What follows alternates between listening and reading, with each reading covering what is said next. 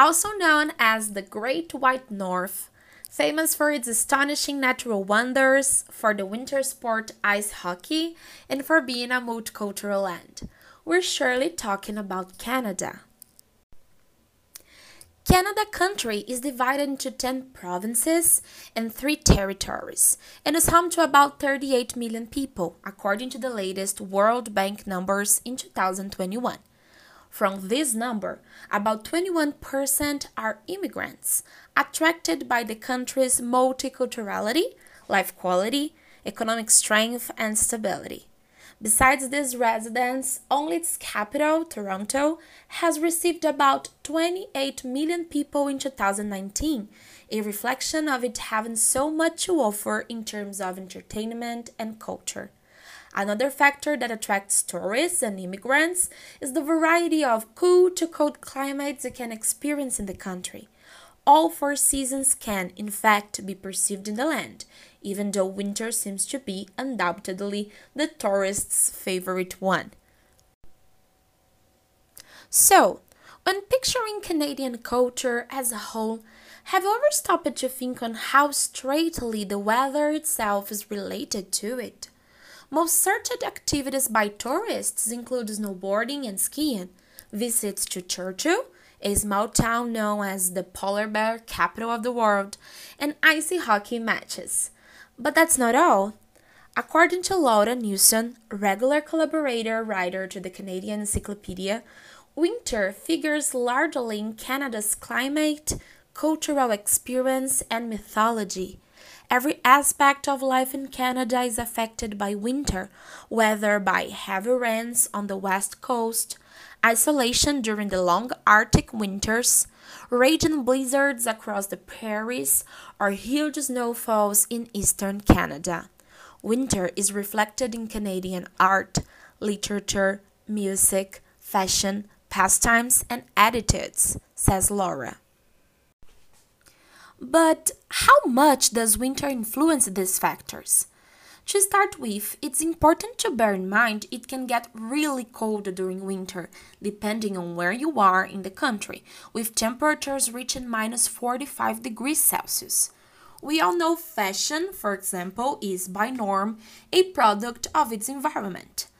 So, considering this average temperature, one could think Canadian fashion would hardly be focused on making one look its best, but instead, much more concerned on being effective against the low temperatures.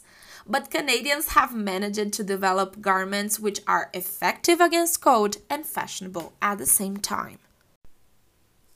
Usual outfit is composed by layers and layers of clothing and can count on a special technology on underwear to keep you warm and lab-tested waterproof shoes. On this way, colors are the choice to make the look more vibrant and warmer. Even on darker compositions, it's pretty common finding at least one colorful accessory or garment comprising the looks you picture on the streets there. Besides color tendencies, many worldwide trends have their origin in Canada as well, like the blanket coats, toques, sweatsuits, and even the leggings, which became so popular all around the world.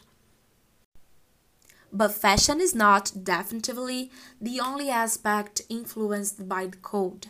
When it comes to the Canadian celebrations, all the most popular festivals are based on wintertime thematic. We could cite Igloo Fest, a four week electronic music festival on Montreal, which includes a neon winter wear competition named Igloo Swag. Another important celebration, Winterlude, takes place in Ottawa, consisting of a three weeks all things winter fest.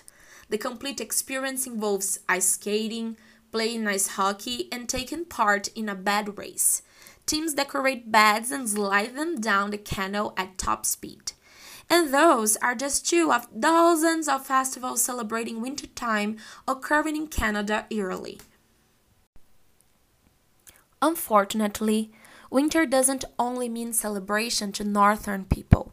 In countries with such harsh temperatures as Canada, some individuals may develop seasonal affective disorder, also known as SAD, season depression or winter depression in North America.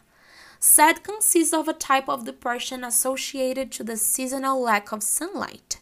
Its symptoms may include low energy, social contact avoidance, loss of interest or pleasure in activities, and fatigue. This is a serious problem and deserves attention. The diagnosis demands physical professional examination, lab exams to be done, and psychological evaluation. Fortunately, it counts on treatment nowadays based mainly on phototherapy, which includes daily exposition to a special light box in the very first morning hours every day.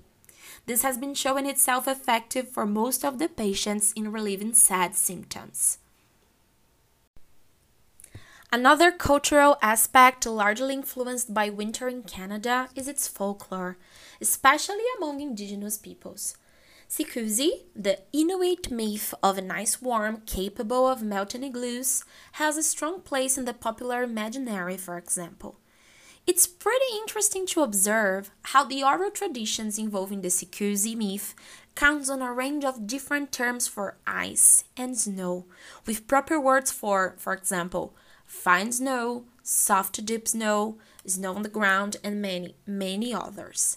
This richness in naming the variations of the element is a clear reflection on the relevance of the same element in their lives. According to the writer Laura Neilson from the Canadian Encyclopedia, Inuit describe ice and snow in ways that help them understand and deal with the environment in which they live and travel. Snow and ice are very important and often dangerous features of their cultural landscape and must be understood for survival. Precise communication about ice and snow features or conditions is vital and accounts for the diversity of terms used to describe them. It's interesting, isn't it? Now, the cultural aspects listed here are just some of the ones reflecting Canada's climate characteristics, one influencing factor among uncountable others.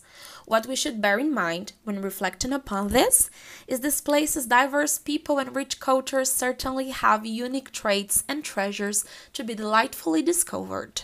Thanks for listening to this podcast and goodbye.